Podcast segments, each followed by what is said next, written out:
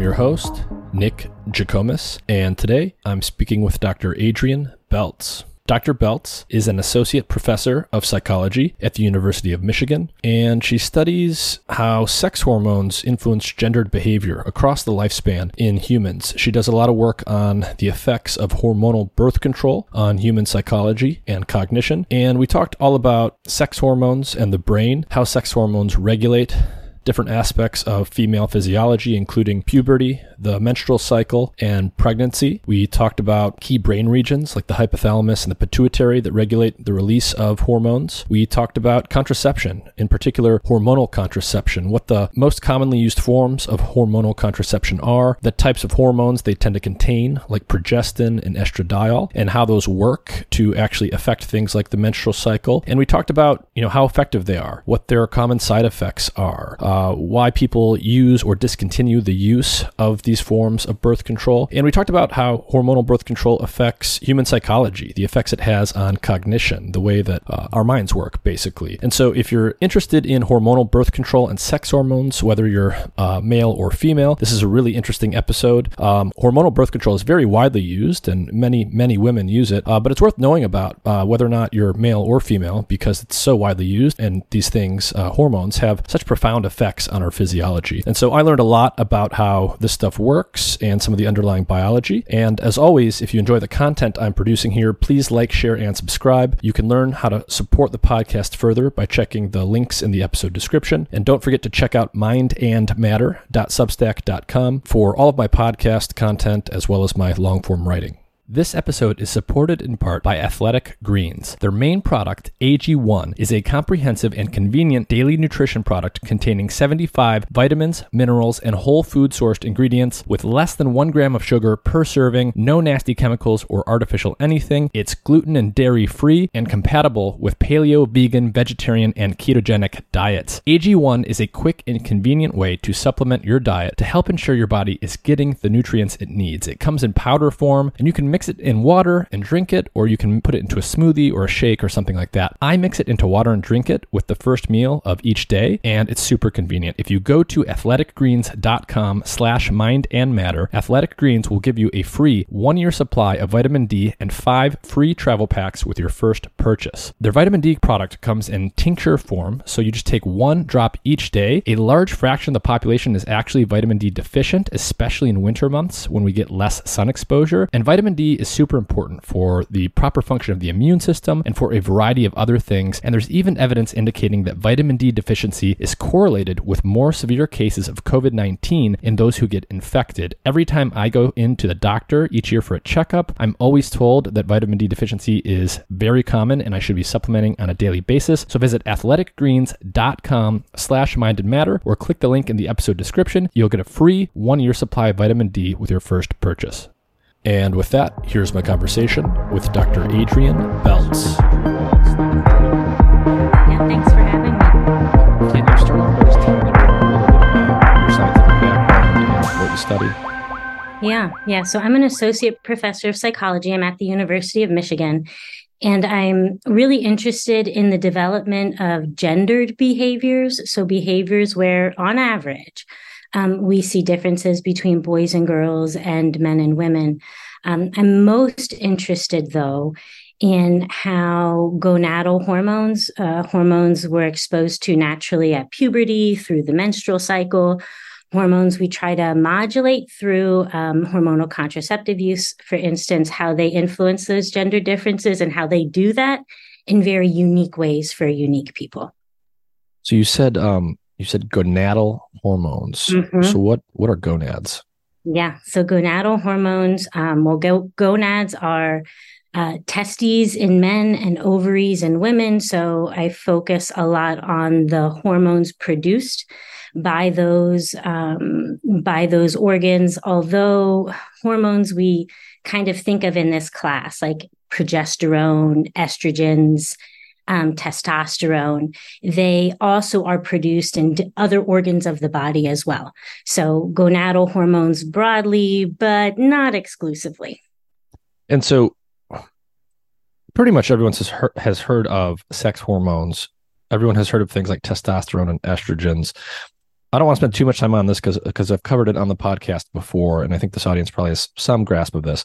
But can you just go over the basics of what are the difference between androgens and estrogens, and um, what what are maybe some misconceptions about about those things that, that we should clear up about you know r- the relative ratios say in, in males versus females yeah and that's a good question because there is some movement and acknowledgement in the field right now that um, sex hormones, that phrase, um, maybe gives off the perception that like androgens are only for men and estrogens are only for women.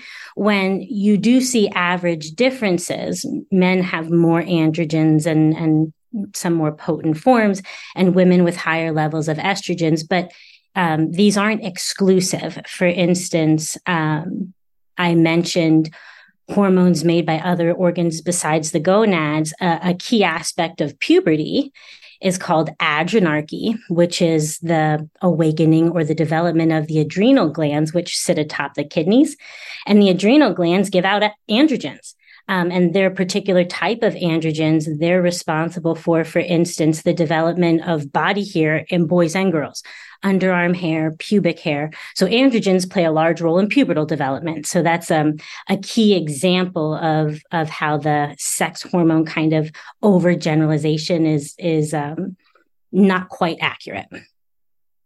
I see. So, so both androgens and estrogens are found in everyone. Um, they just sort of differ in the relative ratios and exactly sort of when and, and how they're used. But the gonads are a key site where where some of these major sex hormones are produced. That's right. That's right. And then in terms of sex hormones like testosterone, like estrogen, how do these things work at a cellular level? So they're produced in the gonads, they get into the bloodstream. Where do they go? And when they actually exert their physiological effects, what exactly are they doing at, at the level of cells? Yeah, that's a, a another great question. Um, they'll get into the bloodstream. And for a lot of the behaviors or the the types of um, phenomena that i'm interested in um, a key um, point or, or consideration in, that is that we know these hormones can actually cross the blood brain barrier. So they're active in and and they attach to many receptors throughout the peripheral nervous system but also within the central nervous system um, including in the brain. So there's receptors in the brain to which these hormones um, um, can attach themselves and and through those means modulate behaviors that those receptors play a role in.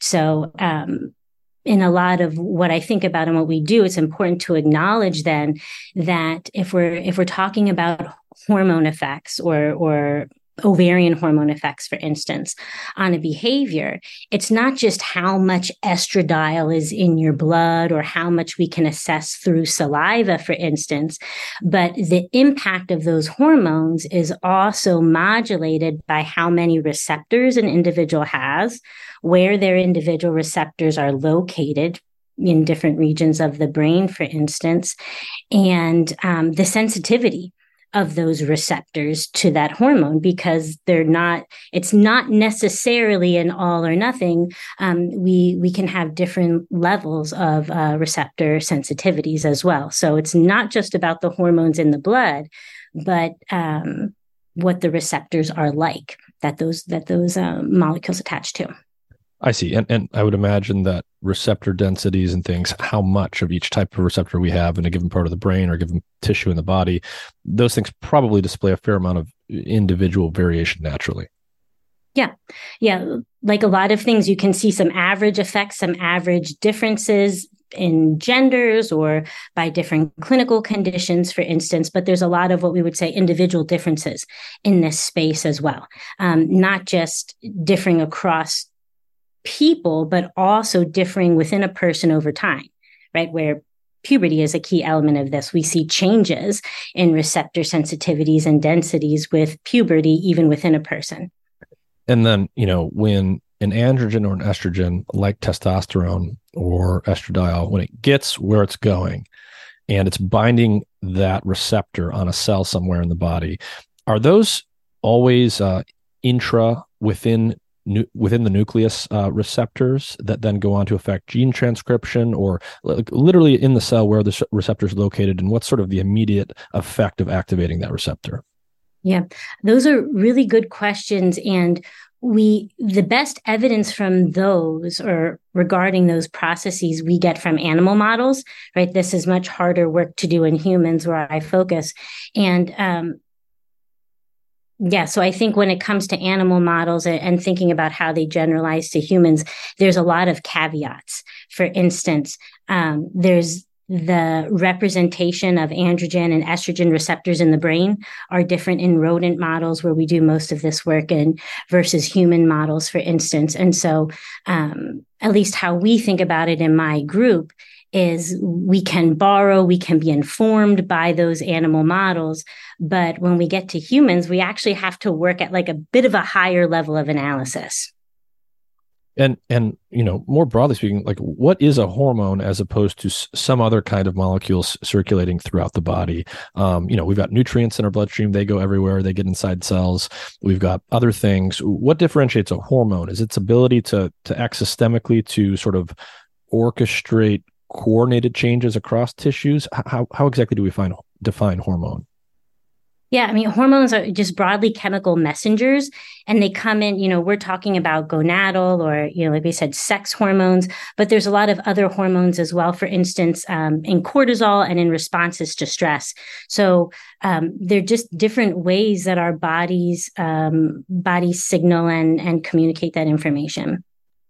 And so, you know, a lot of what we'll talk about today um, will have to do with um, female physiology. I think we'll we'll talk about difference between males and females as well, insofar as it helps us understand the female side of this. Um, but you know, when it comes to you know change systematic changes in, in hormone levels across developmental time, um, I just want to start with puberty. So you've got a girl, uh, puberty initiates somehow and that's going to lead to all sorts of changes. What are some of the key hormonal changes that are occurring in females at the onset of puberty, or what is actually triggering that onset? Yeah. Uh, what is triggering it is broadly changes in the pituitary and hypothalamus. And what leads to those changes, some of that is debated right now. Um, clearly, there's some biological components, right? The best indicator of when a girl is going to begin puberty is when her mother began puberty. So there is mm. some biological influence, but we also know at um, um, more of a population level that pubertal timing is kind of getting earlier. It's shifting down mm. um, compared to where it's been historically. And there's lots of questions about what players um, um, might be in in that progression aspects of diet right aspects of um, different chemicals potentially blocking or impacting those hormone receptors we were just talking about, um, potential uh, roles for obesity um, and and some some of the estradiol production that can come along with that. So so that's kind of how puberty begins or parts of it um, begin. But we typically think of puberty ha- having three different axes of development. Um, one is changes or growth in height. Um, another is the adrenarche. Um, the maturation of the adrenal glands that I that I mentioned earlier, and and thus adrenal andro- um, androgens and their roles in secondary sex characteristics like body hair development, and then gonadarche, which for girls is maturation of the ovaries and the ovarian hormones progesterone um, and estradiol that that come from that. Um, so gonadarche in girls, the secondary sex characteristics uh, associated with the roles of the um, that awakening of the gonads is um, breast development as well as eventual menarche or or girl's um, first period. Uh, for boys, the growth axis is the same, adrenarche is the same. But obviously gonadotrophy is different. That's the the awakening of the gonads. There would be the development of the testes, and there you'll see roles of androgen and secondary sex characteristics, more like facial hair and voice changing and cracking, as well as um, development of the of the penis and testes growth and enlargement as well. So some similarities and some differences in those axes of of maturation for males and females. Um, and one of my favorite things um, in studying puberty is that the time course of these axes also differs on average between boys and girls. For instance, in the progression of puberty for girls, um, the growth and height is among the first things to begin, as well as breast development. And so that's why you'll see girls with their growth spurt, right, in maybe the third, fourth, fifth grade. Um, but for boys, the growth spurt isn't one of the first stages of puberty um, or one of the first um, events of puberty. Instead, it's development of the testes, for instance. And that growth, the the change or, or the growth spurt doesn't happen till the very end of puberty for boys. And so that's why you'll hear some men say, like, yeah, I, I grew an inch in my senior year of high school, or I even grew, you know, a, a couple inches in college. So um, I think that's a, a, fun perspective on even though both girls and boys have the uh, growth spurt as a key element of puberty, when it happens in kind of the process of puberty differs differs for them. I see. So yeah, there's there's sex differences in terms of um, when these changes commence, and there also seem to be some kind of unknown environmental influence that that's shifting the time course here uh, systematically across the population. That's right. That's right. It's harder to know whether puberty is happening earlier for boys as well, um, because some of those earlier markers for puberty are just not as well studied. It, it's harder to measure and assess puberty in boys, at least in, in the behavioral sciences, uh, which is which is where I work. So we know less about that shifting time course for boys, but for girls, it seems to be there. And so, um, you know, obviously, one of the changes um, that females exhibit is is they start menstruating. Um, one of the ter- one thing I want you to clear up at the beginning too. Uh, I talk mostly to basic researchers from from the animal world. What's the difference between menstruation, the menstrual cycle, and the estrous cycle? Yeah, different species, right? So the menstrual cycle of humans, the estrous cycle in a lot of rodent species, and the estrous cycle is um, shorter and can be more frequent. You know, in in humans, the the menstrual cycle is roughly twenty four to thirty five days. Kind of any range in there would be considered typical, um, and yeah, and and and from there and from there we'll cycle. And how does so how does the menstrual cycle in humans differ from other animals? But my understanding is, you know, one of the ways that the humans and certain other animals are, are different from many other mammalian species is, um, you know, for, for many species, the females simply are not at all interested in sexual activity, except basically when they're ovulating. There's very clear, uh, visually clear physical changes that that allow everyone in the species to see when that is. Um, but in human beings, and, and I think maybe some other primates or a few other species, uh, that's not the case. Um, we still have this cycle, um, but you know, the females engage in sexual uh, activity throughout throughout the cycle, and there aren't as many uh, crystal clear sensory cues to to conspecifics as to you know where she is in that phase. Yep. Um, I, I, think you've said it well. And even um, for an individual herself, um, right? We, um, and perhaps you're going to ask about this coming up, but um, the menstrual cycle is often discussed as different phases, and ovulation is one of those phases. But delineating what those phases are in humans is actually quite a challenge. And doing so well and reliably, I don't think we're great at as a field. Um, because it does require constant monitoring of a person. You know like i said earlier and really um, capitalizing on some of these ideas of like individual differences or variability that we mentioned earlier you know there's any there's a variety of different cycle lengths that that would be considered healthy and typical usually 24 to to 35 days. Um, but even an individual doesn't always have a cycle that's those same numbers of days that can vary within a person. And you'll hear you know some kind of uh, rules of thumb for where ovulation occurs like in a in a quote unquote typical cycle whatever that means. Um, you know where ovulation occurs you know with usually within like a two or three day kind of period in the teens somewhere. But um so if day one is uh, usually defined as the first day of bleeding so when there's bleeding that's considered day one and when you get to the later teens you know you'd have two or three days when ovulation is occurring the best indicator of ovulation is like a luteinizing hormone spike um, not really the uh, estradiol or progestin changes that that a lot of folks um, use. But even within a person, when ovulation occurs can differ across cycles. And uh, another thing we don't consider broadly in research, although it's getting much better, is that many cycles can be anovulatory. So that means no egg was released during that cycle. I see. So, so the cycle's still happening. Just that that part of it simply doesn't happen for some reason. Right, right. So in, in terms of changes to the uterine lining and in terms of bleeding and hormone fluctuations, eh, they can be happening, might be a bit blunted um, if an egg isn't released, and that would be considered then an anovulatory cycle. But they're they're really um, relatively common.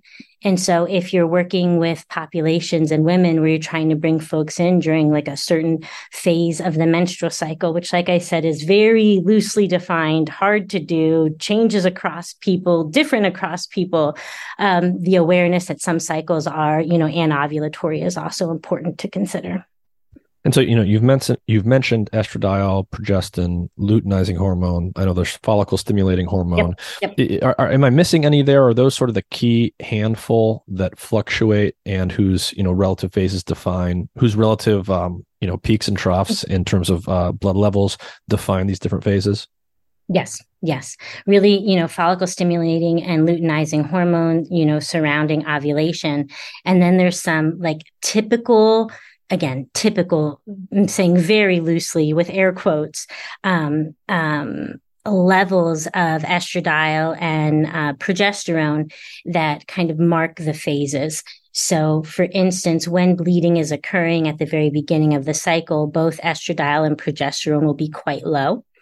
And then um, progesterone will stay relatively low and there'll start to be a peak or an increase in estradiol. And that's usually what's considered the follicular phase of the cycle. And then estradiol will come down a little bit, but still stay elevated. And there'll be a big um, increase in progesterone. And that's the luteal phase that happens um, um, right around or right, right following, depending on the individual person, ovulation. And then um, if the egg is not fertilized, then both progesterone and estradiol will decrease and menstruation will, will occur again. So and, that's that's the general patterning. But what those levels and cutoffs are and how long they last, right? That's quite variable. Mm-hmm. And so, you know, there's obviously some variation, but the, there has to be some phase locking here. Um, you know, generally there is a you know a, a somewhat predictable cycle thinking, you know, I'm going to ask you like where that comes from. You know, thinking by analogy, say with a circadian rhythm, it's pretty easy to think about, you know, where the phase locking in a circadian rhythm comes from because, you know, we've got eyeballs, they detect the light fluctuations that are, you know, happening as the sun goes up and down every day. And, you know, from there you you get um, the 24 hour circadian rhythm that's tied to uh, the sun going up and down every day. Where where does the phase locking for all these hormone changes come from? What's what's actually coordinating them? Yeah. Uh, again, another fabulous question. And, you know, my my training is in development. So, you know, when you ask a question like that, it'll be like, oh, well, it, it depends. And it changes drastically across the lifespan too, even within a person and with other reproductive events.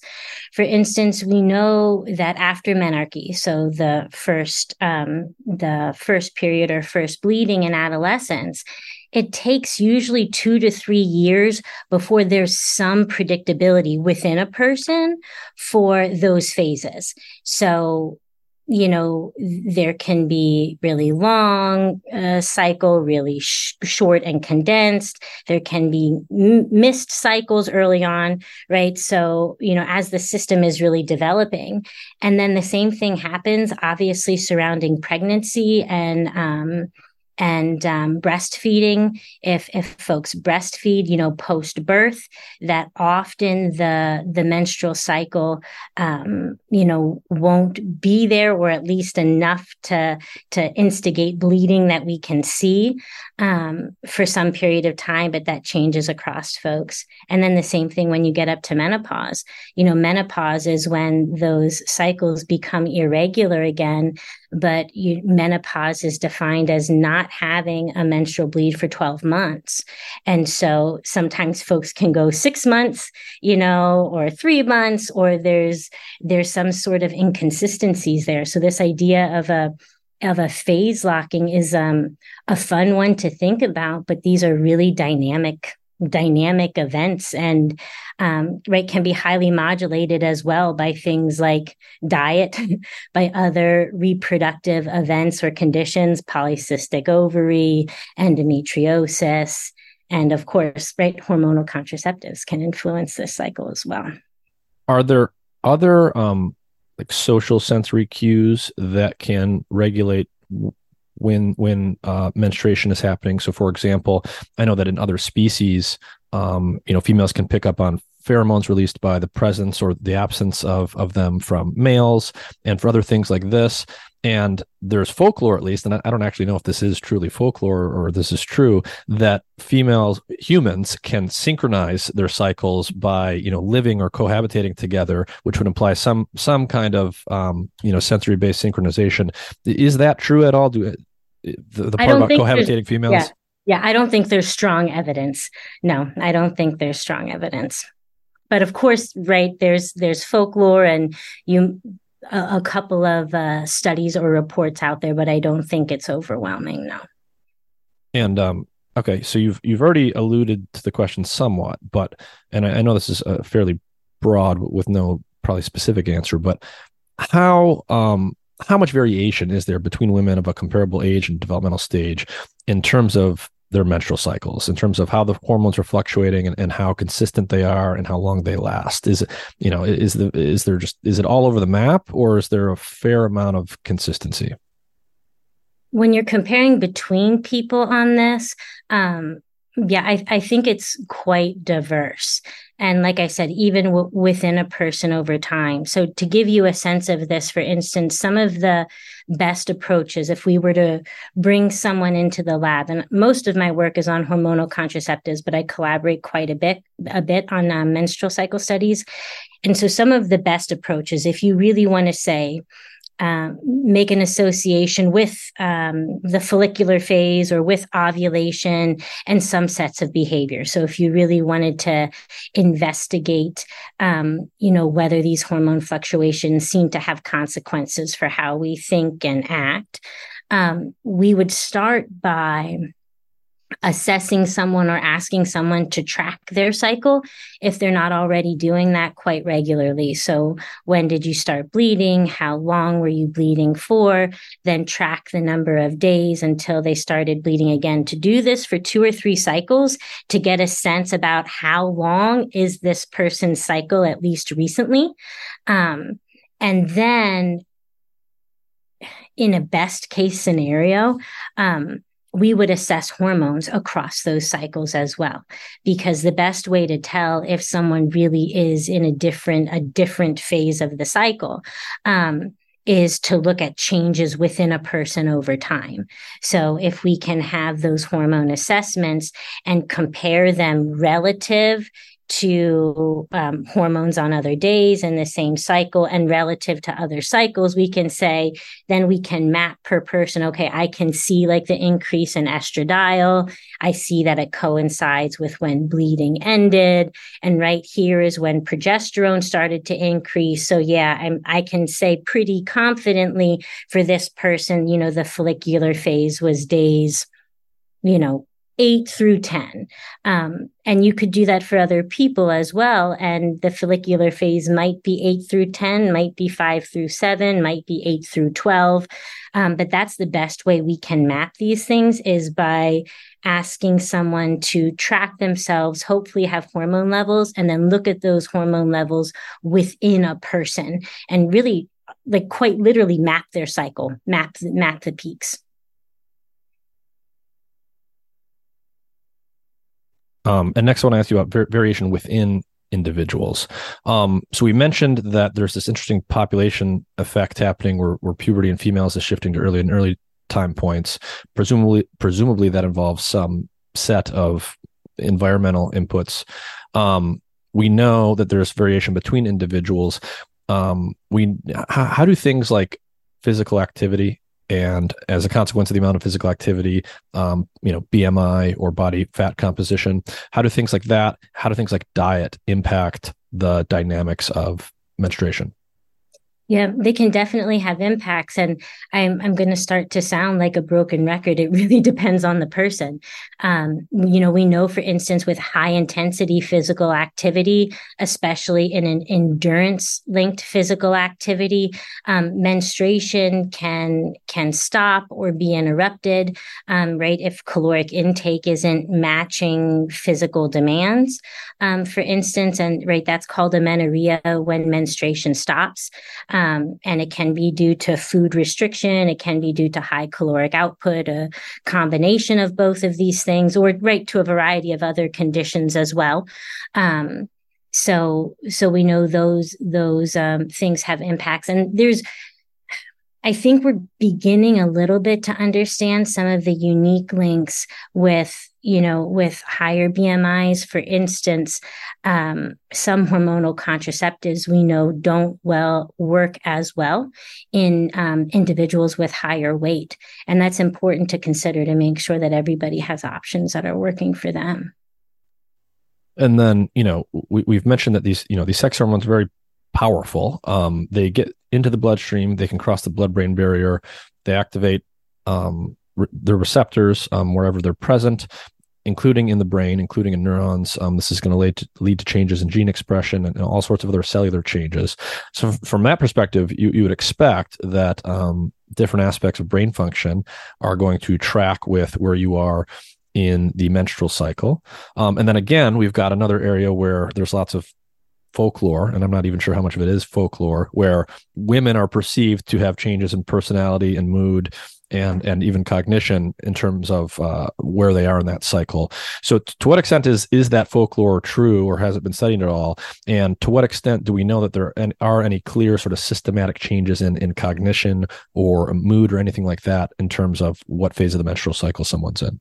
Yeah, um, these are fun questions because unlike in animal models, um, we can't experimentally control nearly as much in humans, right? We're not even sure. We have to go to great lengths to make sure we're measuring the menstrual cycle well before we can even begin to look at things that it might be associated with.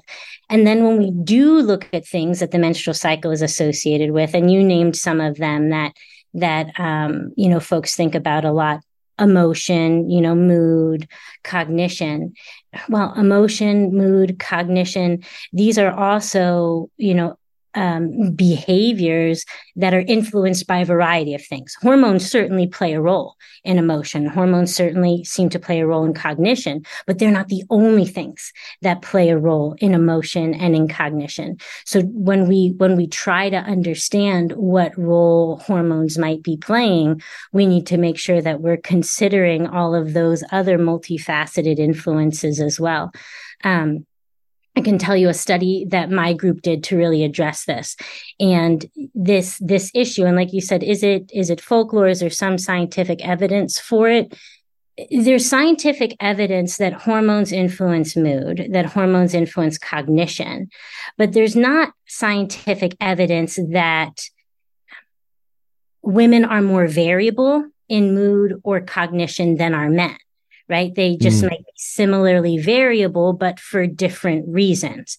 And this is critical because um, f- for decades in, in a lot of biomedical, including animal and human research, women weren't um, considered as research participants. They weren't recruited. They didn't um, serve as research participants because there was this notion that the menstrual cycle makes behavior in women variable.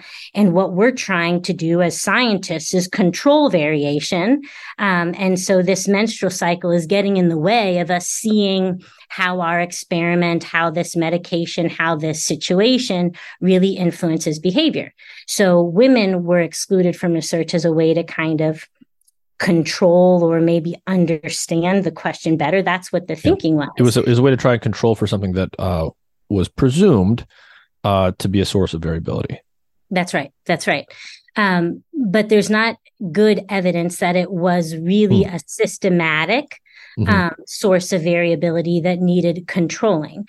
Um, and that an example from my group is that we followed folks with a natural menstrual cycle, we followed men, and then we followed folks using hormonal contraceptive um, every day for 75 days. And at the end of each day, ask them to reflect on a set of um, 20 emotions. You know, how interested were you today? How scared were you today? How irritable were you today? And then across those 75 days, and we did it intentionally because that would be two cycles for most people, two menstrual cycles for most people. Um, we use some statistics to quantify how much within a person their emotions really did go up and down, both their positive emotions and their negative emotions. And when we did that, and then we compared the groups of naturally cycling women to men, they didn't differ in mm-hmm. these emotional variability mm-hmm. indices. Um, That's actually, um, did you see the recent paper? There was a recent paper in rodents where they did um, 3D imaging and you know did unsupervised clustering of spontaneous behaviors of rodents, males versus females. And I, I, think the basic result and the basic question was: Are females in fact more behaviorally variable? And what they found was uh, no. Yep. Yep. I, I, saw that one. And there was one um, earlier by Jill Becker, who's actually my colleague here at Michigan and, and her collaborators, where we did, they did the same thing with physiological signals in rodents, looking at things like basal body temperature and other physiological indices to see if there were differences in variability. Hmm. So, um, so, so one thing that's kind of interesting here is on the one hand, you know, we know, as you said, that, you know, hormones have a very profound impact on cellular physiology, on the brain, and on behavior. We know that these things cycle, the menstrual cycle and and other cycles that you know change throughout life. Um, it would be shocking if there weren't behavioral and cognitive changes to some extent that tracked with these systematic fluctuations in hormones. And yet, you've just said that we've got evidence that there's not more variability for women as compared to men. But on the other hand, we've we got this expectation that there should be some changes as these hormones fluctuate. So does that imply that do those two things together imply that there are um, comparable fluctuations in men? So so it's not that women aren't varying across the estrus uh, across the menstrual cycle in, in terms of things. It's that men are also varying at that time scale.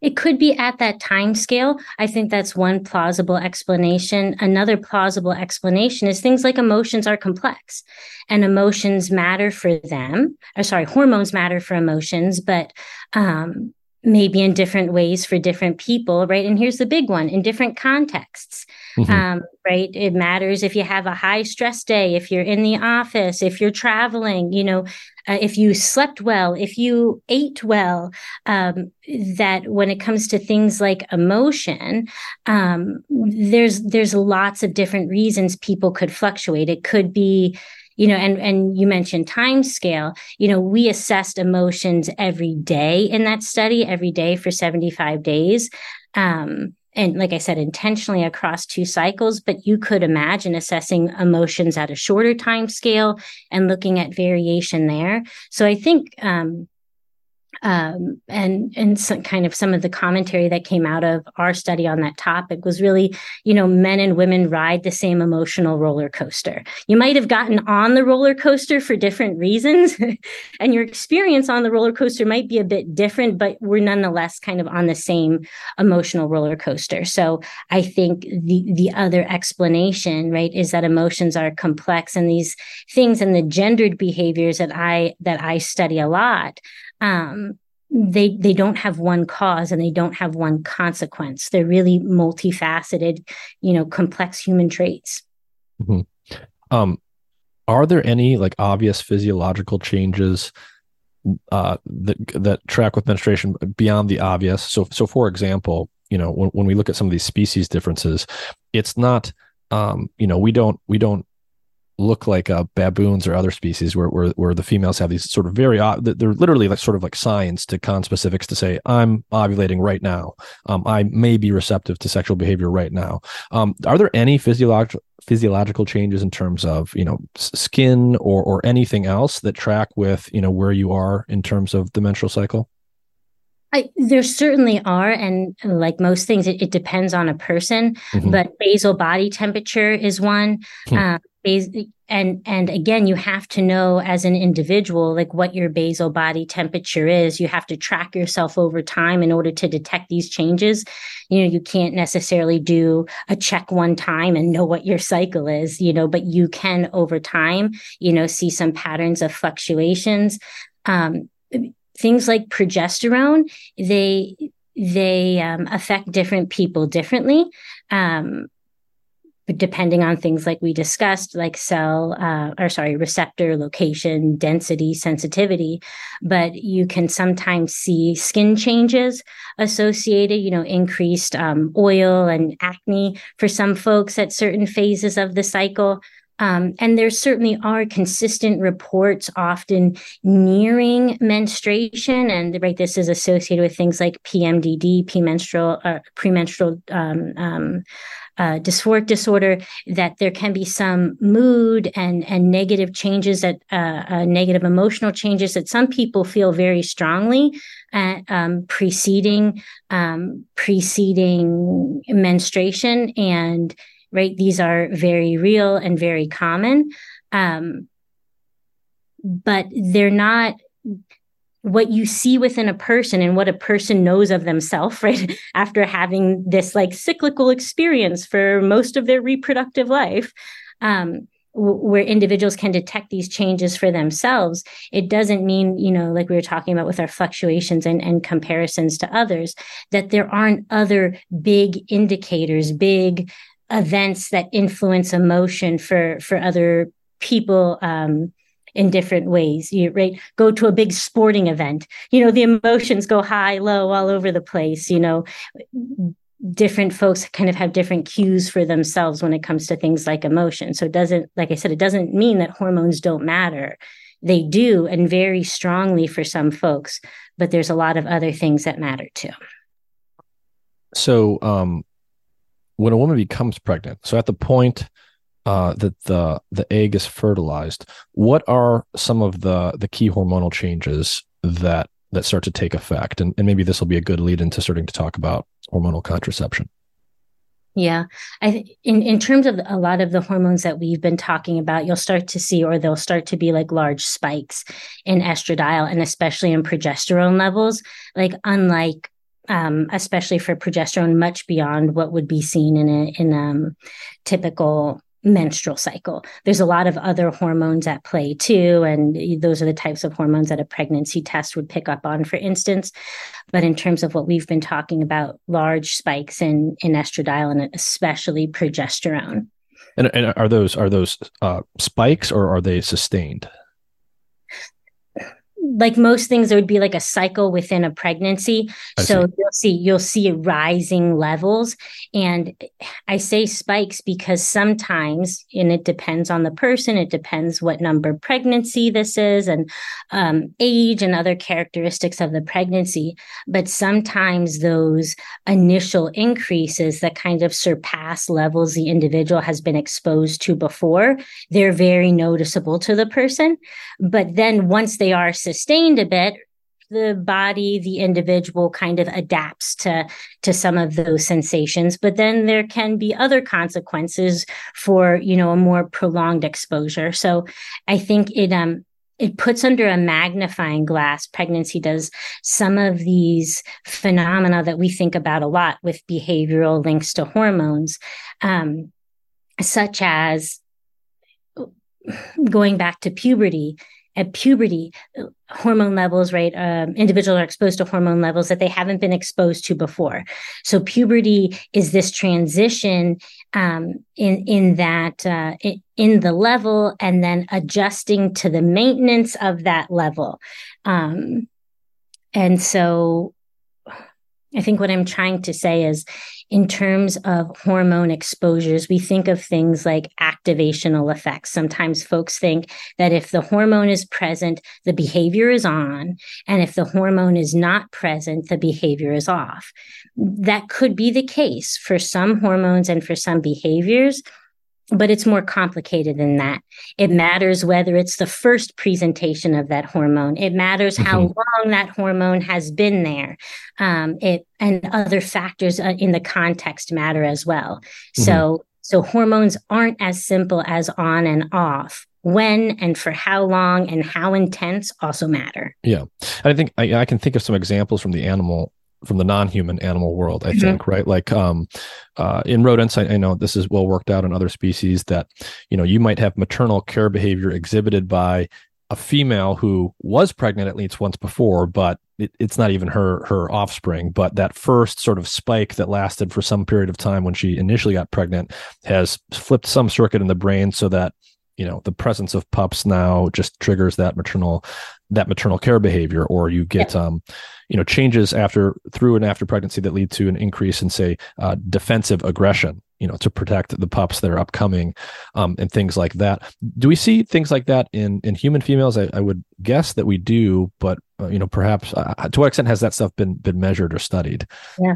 Yeah so those are organizational effects right? That hormone um, presence or intensity of a hormone at a sensitive period of development seem to organize or maybe make permanent, right? Not make transient in this on and off way, but make permanent some behaviors that that hormone was linked to. And in humans, we see the best evidence for that actually with prenatal hormone exposures. Mm. So a fetus in utero being exposed all fetuses in utero are exposed to relatively high levels of estradiol um, from from their parent or from their mother.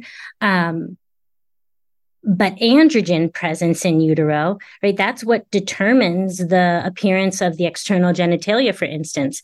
If androgens are there, um, then virilization occurs, which means the, the ovaries kind of form into testes and the labia fuses, um, and, and the testes descend in, into it. So, so androgens organize how aspects of the physical body look prenatally. And we also know that the brain is sensitive to those androgens prenatally as well.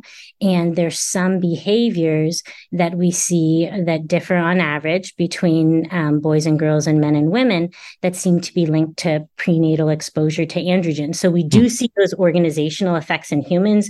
I think some of the best evidence comes um, from from the, the work I just mentioned on you know prenatal androgen exposures.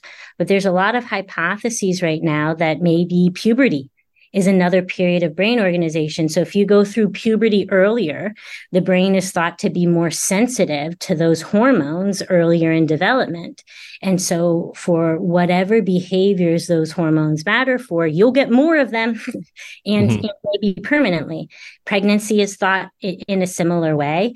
Um, and in some of our work, we're thinking of hormonal contraceptives in the same way. Mm-hmm. It's an exogenous hormone influence. Yeah certain period of time. Yeah, I mean, there's, I mean, there's a lot of fascinating questions there. So, to sort of summarize some of what you said, yeah, basically, you know, when it comes to many of these hormones, having the right level of the right hormone or, or the right combination of them at the right developmental time point can lead to organizational changes or persistent changes in tissue structure and architecture or persistent changes in, in behavior via changes to neural circuits that outlast the hormone. So that even when the hormone levels go back down or, or fluctuate to a different level you get a persistent you know the tissue's going to still be there or the behavior is still going to persist uh, potentially irreversibly Yep, yep. And so we would call those, like I said, organizational effects. And we know there's certain, we call them sensitive periods in development mm-hmm. when hormone exposures, you know, can can do mm-hmm. that. And right, there's a lot of interesting work right now in what qualifies those effects. Can you reverse those effects, or how long do they last? When do they fade away? Mm-hmm. Um, but it starts to create this picture. Like I said, I'm a developmentalist, and this is what really interests me. And that kind of hormone exposures across a lifespan then, you know, layer on each other. And that's why we have these great individual differences in behaviors that we now see. You have this hormone layering across development, plus all the fabulous context that humans live in that influences those same behaviors. Mm-hmm. Yeah. So, I mean, so this would imply that if you were to introduce exogenous levels of some hormone in the prenatal environment, in the postnatal environment, in the uh, adolescent environment, um, that could have potentially profound and persistent effects on the trajectory of you know tissues developing, including the brain. Yes, it, it's possible. Yeah, and for for good or maybe not. Yeah. Um, so, you know, maybe we'll keep that in mind. But now let's, uh, as we talk about hormonal contraception and, and how it works and, and when it's used and what phases of development, l- let's just start out with a very simple question. How do hormonal contraception contraceptives used by women, the most common ones, say, how, how do they work? Yeah.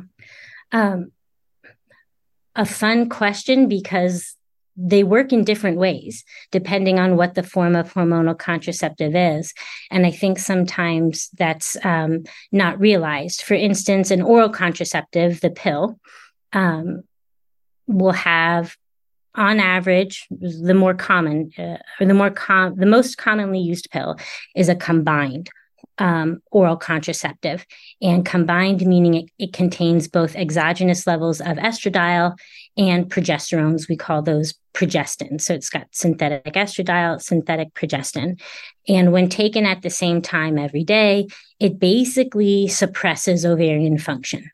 It stops the ovaries from, you know, secreting those same endogenous levels of um, estradiol and progesterone because the system senses that um, those exogenous levels are already present in the bloodstream, and so some down regulation occurs. So, so uh, progestin, estradiol taken every day, you're going to have a boost in the levels of those. That's going to shut down ovarian function. Is that what people mean when they say that these things basically are supposed to mimic pregnancy? Is that the the direction of the hormonal changes you would see in a pregnancy? The these things are really, really difficult to map mm-hmm. because the endogenous, it's hard to compare the um, the potencies of the exogenous hormones to the endogenous hormones. I see.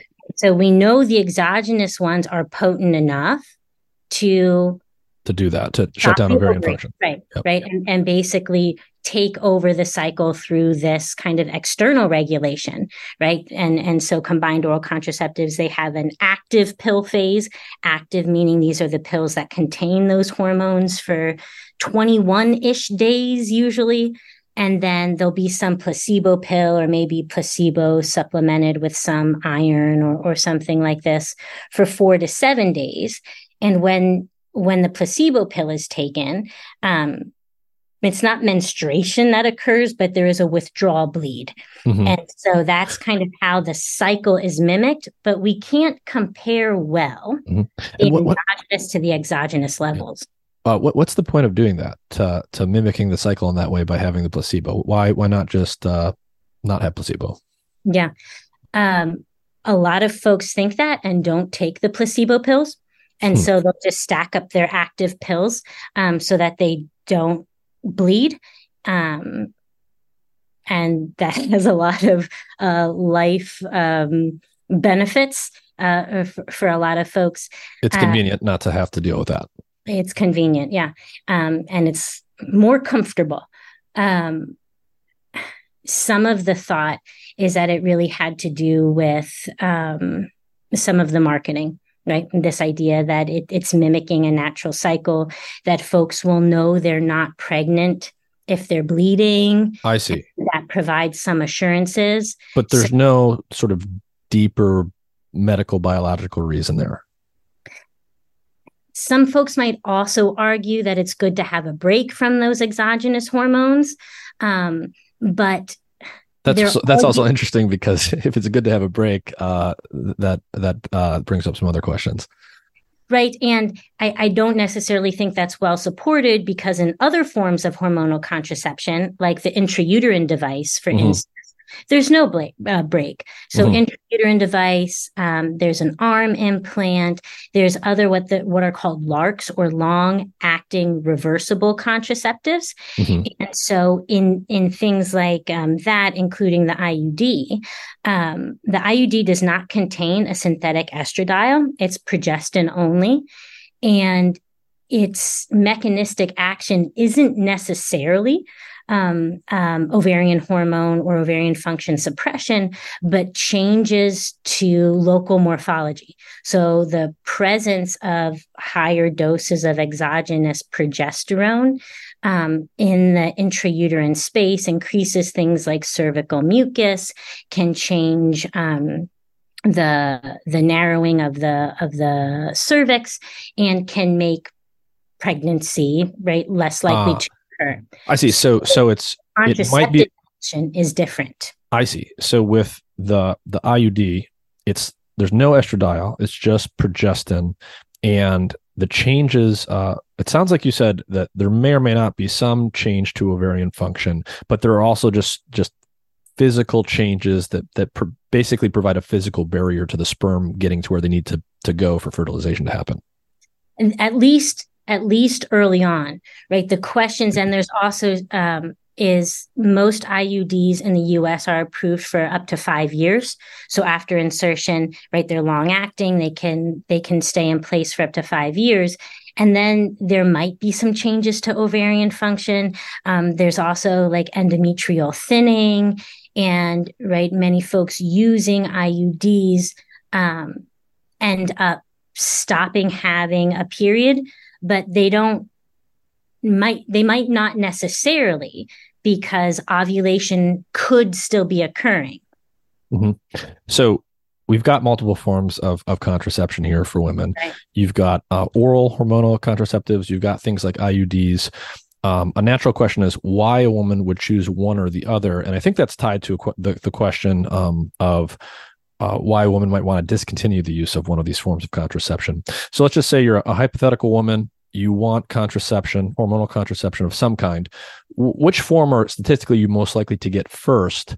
And what are the odds that that's going to work as intended without unwanted side effects? And if it does have side effects, what are those side effects likely to be? Yeah. Um, it's such a loaded question because there's lots of different reasons folks might want to use hormonal mm. contraception. Um, and I think it's also important to acknowledge that there's a lot of folks who use hormonal contraception who don't identify as women as well. So it's really a reproductive health measure.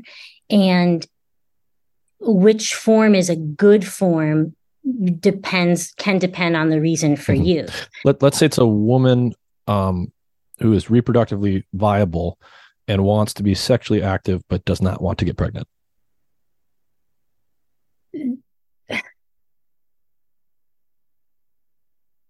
I'm trying to think of the best way to answer this. I think a lot would depend on in the US, right? The to directly answer your question, where she goes for that source of contraception. Um, and what her age is. You know, for instance, among a lot of younger folks, um, IUDs are often offered because they're long acting. You don't have to work, you don't have to get a prescription refilled every month. You don't have to keep that prescription active. You don't have to worry about, you know, forgetting or missing a day or something like this.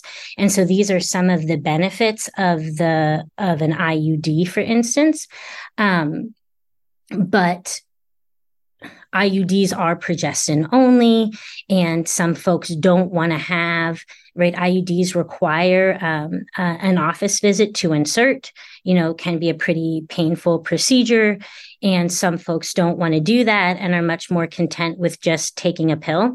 So I think in in the US and in a good scenario, there'd be a conversation between a physician and someone who wants to use, you know, for that reason. And the their situation can they refill a prescription what's their comfort level with an office visit it would really be these types of practicalities that drive the prescription decision um, and the things that I mentioned about, well, these are different contraceptive actions. They could be influencing the brain and behavior in unique ways for unique people. Those aren't as much part of this conversation. It's more about the efficacy um, for the contraceptive purpose, if that's why, if that's why somebody's taking. Um, how common is it um, to discontinue the use of a contraceptive due to unintended side effects or or, or side effects that, that aren't tolerated by by an individual. Um, and, and what do some of those tend to be? Like how, common is that? And are there any clear patterns in terms of why women say that they're stop they, they want to discontinue use of say the oral oral form of hormonal contraception or the the um, IUD version of a, a hormonal contraceptive? Yeah. They're they're so so many different reasons and um, you know good and comprehensive data on this you know are are challenging especially because you know we're talking here in the case where someone's using for contraceptive reasons but 40 to 60% of folks are using hormonal contraception for other reasons for endometriosis for PCOS for PMDD right mm. so what, what are the yeah, can you, can yeah. you briefly define each of those terms yeah, yeah, good, good point. Um, polycystic ovary syndrome, um, so can have really uh, uh, a lot of pain in the reproductive area. Sometimes high higher androgen levels when there's cysts on the on the ovaries um, PMDD, we talked about pre- premenstrual dysphoric disorder. And so sometimes for some people, those natural uh, cycle fluctuations we were talking about can trigger some maybe negative mood, negative emotion, um, and other physical side effects as well. And so when folks will then use hormonal contraceptive, it kind of evens that out, right? Because it's often the same dose of a given a given pill at a given time. Um, dysmenorrhea is really painful, heavy, long periods of bleeding. Um, so, really intense um, um episodes of bleeding. Uh, amenorrhea would be when folks um, stop stop bleeding and um, might want to kind of take that over exogenously. endometriosis, right? When endometrial tissue kind of grows outside um, um, the places it should be can be very painful, can take folks out of work, um, can be very hard to function. And so, in a lot of these cases and many others, um, having some exogenous form of, of ovarian hormone regulation can help even out these processes, can help folks get back to work, to get back to being mm-hmm. themselves. Mm-hmm. So, um, in a lot of cases, it's not just contraception. It, it's really a form of, you know, reproductive health management. I see. And it sounded like you said something like roughly half of the women using hormonal birth control are not primarily using it to avoid pregnancy. They're using it for one of these other reasons. At least in data from our group. So when we work with, you know, a large young adult population and we'll see about depending on the given study and what our inclusion exclusion criteria are, we'll see about half, yep, who are saying that they're using for um, reproductive health purposes um, or reproductive health purposes, right, in, in combination with contraception. Mm-hmm. Um, um, and so, you know, we've talked about all these sex hormones. Uh, depending on the version of hormonal contraception one is using, it's going to be either estradiol together with progestin or just the progestin. But in either case, you're going to have at least one of those at elevated levels. So you're adding an exogenous sex hormone into the system. It's going to cross the blood brain barrier, I think. And is it fair to say that if you're on one of these hormonal contraceptives for any significant length of time, that it's definitely definitely going to lead to some kind of changes to the structure and function of the brain? I'm a scientist. I can't say definitely. um, and and we can't really again, it's really, really hard in humans because we can't compare those levels to what would be happening with a natural cycle right and to changes that might have occurred with those endogenous hormones endogenous hormones as well um, and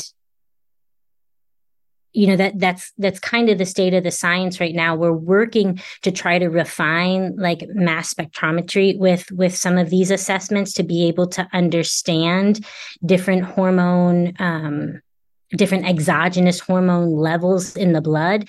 But even when we know what they are in the blood we don't necessarily know in humans these components of receptor density, sensitivity, and and whatnot.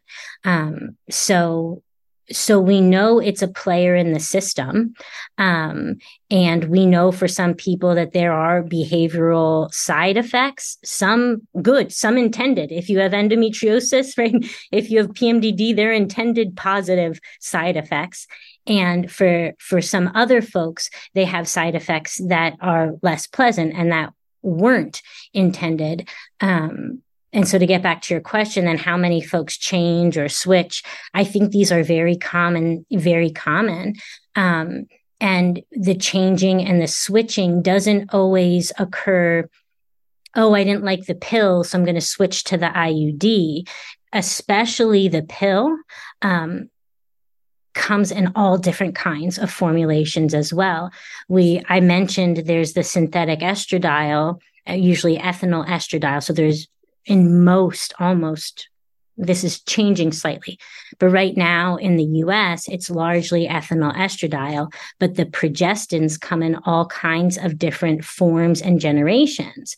Um, and the form and the generation um, is determined by the other synthetic hormones from which that particular progestin was derived. And so some progestins have higher progestational activity than others. Some have androgenic activity. Some have no androgenic activity at all, meaning that the way that that synthetic progestin was derived, it can also have some receptor uh, bind to some androgen receptors. And we have a little bit of a sense of what those activity levels are. Um, not active in an individual, but by looking at how those hormones work in other human or animal tissues. So we have a sense like relatively which ones are more progestational activity, which ones are somewhat androgenic. Um, so some of those factors will be taken into consideration if an individual says, Oh, I don't like how this one's making me feel, or it's not working for me. Um, right. So if you if there's breakthrough bleeding, um, things like this, suggested breakthrough bleeding is when there's some bleeding or some spotting during the active pill phase. And so that means there is still some ovarian function. And and that means that the the exogenous pill isn't completely controlling right the ovarian function as is intended. So in those cases there'll be probably a higher dose given or maybe consider a different type of progestin formulation. So in that way it's like a lot of other medications. Okay this is working a little bit. Let's get the lowest effective dose. And and if it's not working for you either due to physiological or emotional side effects um, decisions will have to be made. You tweak it a little. Like, I like the pill, so we're going to try a different pill, or I didn't like the pill at all. So you could try something different like the IUD. Um, and there's a lot of other options too, we didn't talk about, right? Patches, shots, arm implants. Um, what are um, what are some of the more common like side effects or risks um, with the more common hormonal versions of, of birth control? The one that I, I hear about the most often I've, i can sort of remember from commercials and stuff is is blood clotting and, and blood issues. Is that is that is that in fact a common one? And are there any others? Yeah, yeah, like um, venous thrombosis is a big one, right? Blood clotting, um, and it is linked with some types of progestins more than others, right? So if that would be a risk for somebody, stay away from that type of progestin. Um, yeah, so so that one's pretty common. Um, you know, the the emotional, I'll say, side effect. There's a lot of conversation about right now is depression, and um, potential depression risk associated with some forms of hormonal contraception as well. And some people really um, have strong and intense reactions to to maybe all hormones or exogenous hormone sensitivities broadly or maybe to you know particular ones and so so that's another one that's really um, in the news right now I see. So so there are side there's side effects that I guess we can call purely physiological, and there are some that are also related to mental health. Yeah, there there seems to be some of the most compelling evidence comes from. Um, there have been several studies in in Europe where they've been able to do population wide studies. There was one done in Denmark where they tracked individuals um, as they were newly prescribed a hormonal contracept, uh, contraceptive. And then they tracked them following um, up to six months. And they found six months out, they, they, um, assessed um, depression diagnoses as well as SSRI, so serotonin, selective serotonin reuptake inhibitors. This is a common um, medication used for for for depression treatment. Um, so they looked at depression diagnoses as well as SSRI prescriptions six months following, and they de- did see some, on average, increased risk. Um, the risk was modulated, though. For instance, younger folks, um, teens, um, saw more risk than older folks, and it did seem like some of the risk was most likely to track with actually the progestin component of the contraceptives um, more than the estradiol component. Hmm. And so. And that one's the more, that, that one's in all of them? Most progestins? Yeah. yeah. yeah. Yep. Yep. Um, but the generation really seems to matter. So, what type of progestin really mm. seems to matter. Um, right. The a tricky element of interpreting studies like this is like yes there there does seem to be some increased risk at the population level. Um, but the other piece of this study that's quite interesting is that when they kept tracking these folks after four to seven years of hormonal contraceptive use those individuals actually had reduced risk for depression so there was some initial increase and then um, over time, there was actually some protective factors associated with it. Now, right, we know that with all medications, if you have a negative side effect, you're not going to use it for four to seven years, most likely, right? Yes, yes, yes. Folks who are still using the pill or the IUD yep. after four to seven years are those who didn't have Negative. So that could be it could just be an artifact of the people who it worked for didn't give them side right. effects stick around. Yeah. yeah. Yeah. But the interesting thing if you're talking about like individual prescriptions and individual level decisions is that for all of those people in that study it worked well it did what it was supposed to do and over time you know they had some reduced risk associated with it um, but there was also a very meaningful subset of folks who saw some increased risk. And so both things can be true, right? It can really help some folks. And at least in the short term, it, it can really, um, you know, pose some risk, pose some risk for others. And you know, where I think this all falls down is only an individual can really know, okay, why do I want to use this medication? And do those potential risks outweigh what I'm seeing as the potential benefits?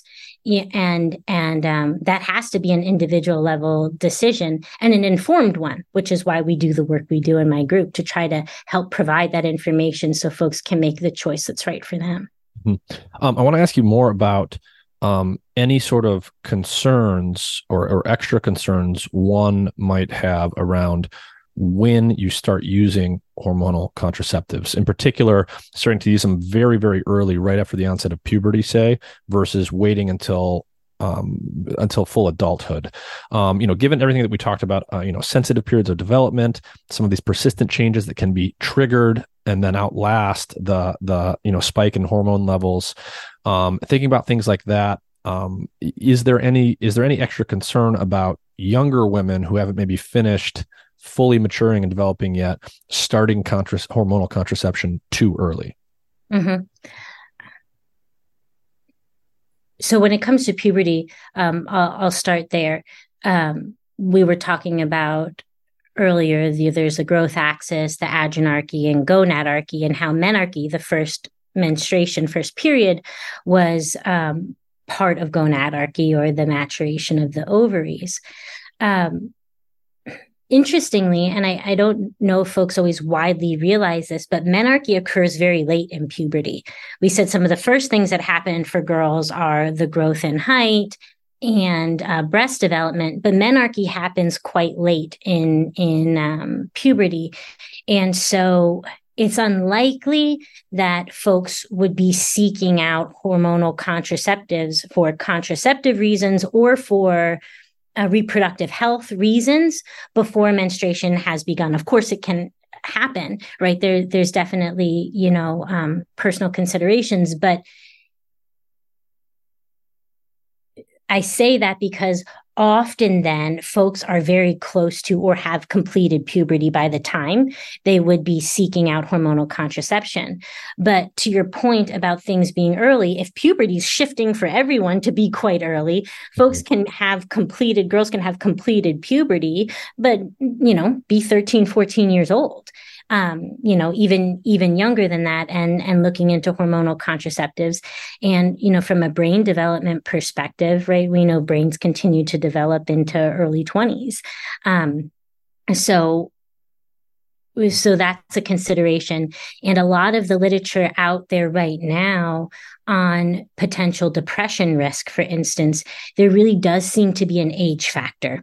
You know, I mentioned the one study from Denmark that, you know, found heightened risk for for younger folks. Um, there's other data that shows something similar that the pattern really depends on age.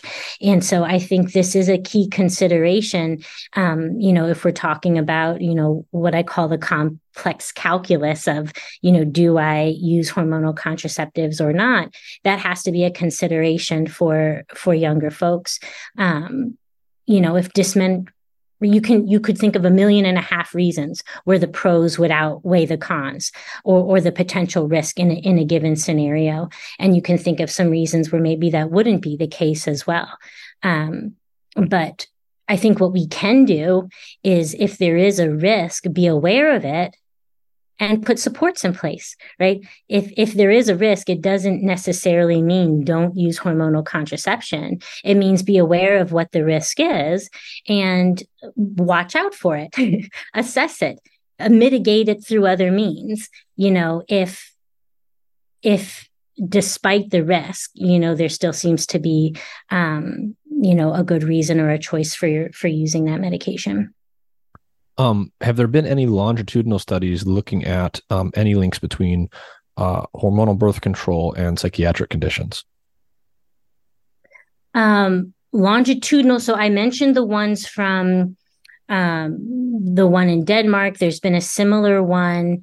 Uh, there's been a couple coming out of Europe, and a lot of the results are consistent. There seems to be some elevated risk associated with age in many cases and seem to be associated with that progestin component um, of, of contraception.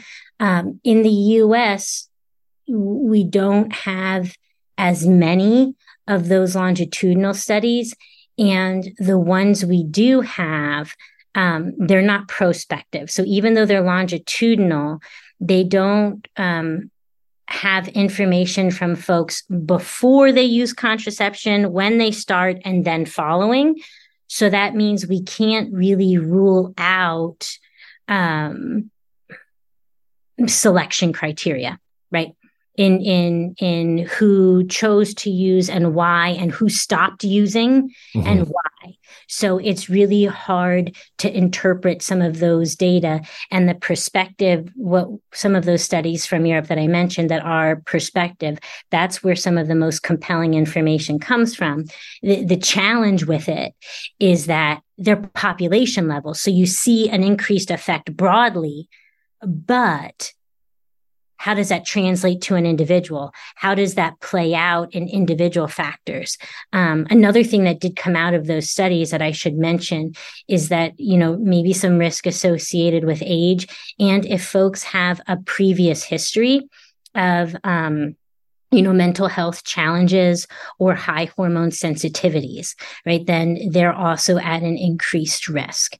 So this is information to to be aware of so those folks you know can can consider it and what's the best choice for them. I see. So yeah so so history of mental health that one's relatively easy because if you, if you know your family history then then you'll know it. Um what what is how does someone know their sensitivity to hormones? Yeah, sometimes through other medications that they may have taken, they'll know they had like, oh, I tried you know, this hormonal medication five years ago and did not feel good for me then, yeah, probably a hormonal contraception, you know, um, could be in that kind of same set of experiences for you then. Mm-hmm. Um, I also want to ask you about. I know I know you've done some work on this. Just the effects of hormonal contraceptives on um, cognition, generally speaking. Um, what kind of effects have been looked at, and, and what do we know there? Yeah, um, on cognition. So we've focused in in our work and and others as well in terms of like verbal skills um, verbal and memory skills and then some spatial skills. And i think two sets of findings are beginning to emerge. Um, one is that the estradiol it seems like it's the estradiol component of like would be of pills, right? Not IUDs because they don't have that estradiol component. There seems to be some role for estradiol in verbal memory, right? So remembering lists of words, anything you'd have to remember that has this kind of verbal or language element to it that's also consistent with some of the roles we see for estradiol in like a menopausal hormone therapy for instance so this this you know link between estradiol and verbal memory is is not a new one and it seems like there might be some evidence for it in hormonal contraception as well it also seems like lower doses of estradiol might have some facilitative roles in uh, spatial skills. So we focus a lot on a, a particularly difficult um, spatial task called three dimensional mental rotations. So it's basically um, imagine like a three dimensional, like Tetris like object. Mm-hmm. And so basically an object made out of a bunch of small cubes that go in kind of three dimensions and then you'll see that object and then you'll see four other objects that look like they could be that one you have to indicate which of those four other objects is an accurate rotation the, the i see they're one. all in different orientations and you got to yep. you got to match it Yep. If spun in a three dimensional space, which one of those objects matches, you know, the, the target? Um, this is actually a task that shows a very large gender difference. There might be some roles for androgen in this. Um, we and and we see that maybe lower doses of estradiol or folks using pills that contain that high androgen component, the uh, in the progestin, so it's a highly androgenic progestin, that they might do a little bit better on this particular task.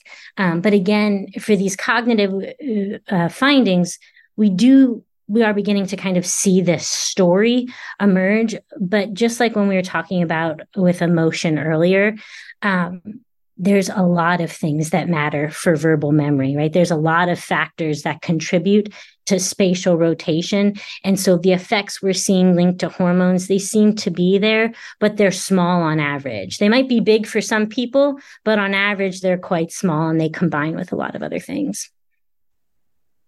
How do, um, so we talked about hormonal IUDs, we talked about the hormonal pill. How do the non hormonal forms of contraception work? Yeah. So, like um, the copper IUD, for yeah. instance. Yeah. Um, copper IUD is is one that's considered a lot in this space. Um, its mechanism of contraceptive action is also a bit unclear, but it, like the hormonal IUD, it seems to work through kind of local morphology that the presence of copper intrauterine, for instance, in the intrauterine environment increases local inflammation. All right. And that local inflammation ends up thickening cervical mucus and providing some contraceptive action. So it's not interplaying with the the ovarian hormone levels. It's influencing the the local morphology. Mm-hmm. Does that have any uh, you know potential negative consequences of, of chronic sort of qu- chronic local inflammation there? I'm honestly not sure. I can say that the copper IUD, right, right, some, like everything we've talked about, some folks love it, but on average, it's not incredibly well tolerated. Mm-hmm. Um, um, pain, a lot of uh, a lot of complaints of um, increased bleeding. Um, or, or, or longer bleeding. So there's huge individual differences in response to it. Well, um, we've covered a lot already, and I've already learned quite a bit. Um, is there anything that you think is important to reiterate, or or about anything that we talked about, or any sort of final thoughts on this general subject that you'd like to leave people with? Yeah, I think one thing we didn't really talk about, but um, maybe indirectly we've kind of referenced it, so it might be important to say directly, is we've talked indirectly about how um, gonadal hormones and hormonal contraceptives specifically, they obviously are working somehow in the human brain, right? How are they working? Our best evidence comes from, you know, non-human animal models where this can be done er- experimentally and and um, and manipulated in that way.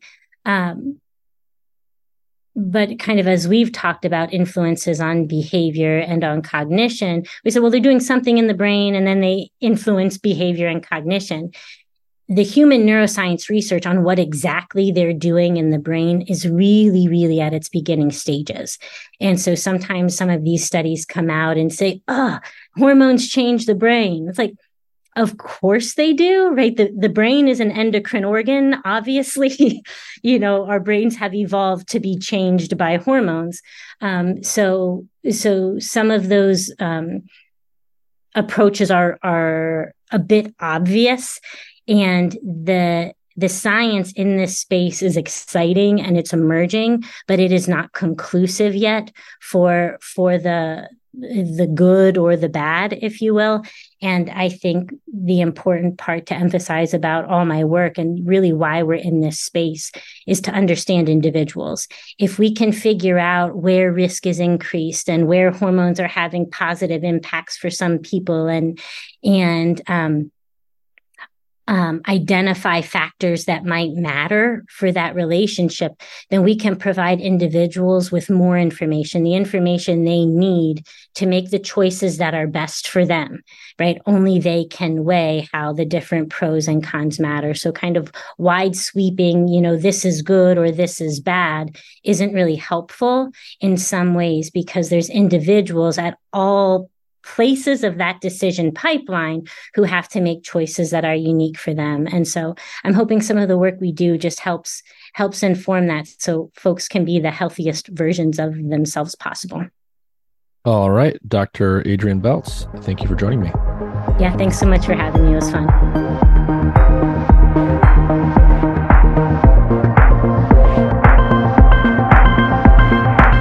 Hey everyone, I want to take a minute to tell you about a really cool health monitoring device I've been using for several weeks. It's called Lumen and it's a handheld, pocket sized device with a sleek design. It measures CO2 levels in your breath, which allows their technology to determine the extent to which your body is burning fats versus carbohydrates. Lumen helps improve your metabolic flexibility, your body's efficiency in shifting between using fats and carbs. It improves your ability to burn fat, which decreases your hunger levels and makes your body less dependent on snacking, and it can increase your energy levels by helping you develop a high functioning metabolism. I use this device in the morning, before bed, and after meals and workouts to track my metabolism. With just a couple weeks of use, I learned a lot about which foods were causing my body to burn mostly fat, mostly carbs, or both, as well as how long I need to fast fast each day to promote fat burning. Lumen is great for anyone looking to optimize their health for either weight loss or athletic performance. The easy to use app allows you to track your results together with what you're eating and how you're exercising, and it syncs with other devices like the Apple Watch. Click the link in the episode description to learn more and use the code MIND, M I N D, in all capital letters to get $50 off your Lumen device today.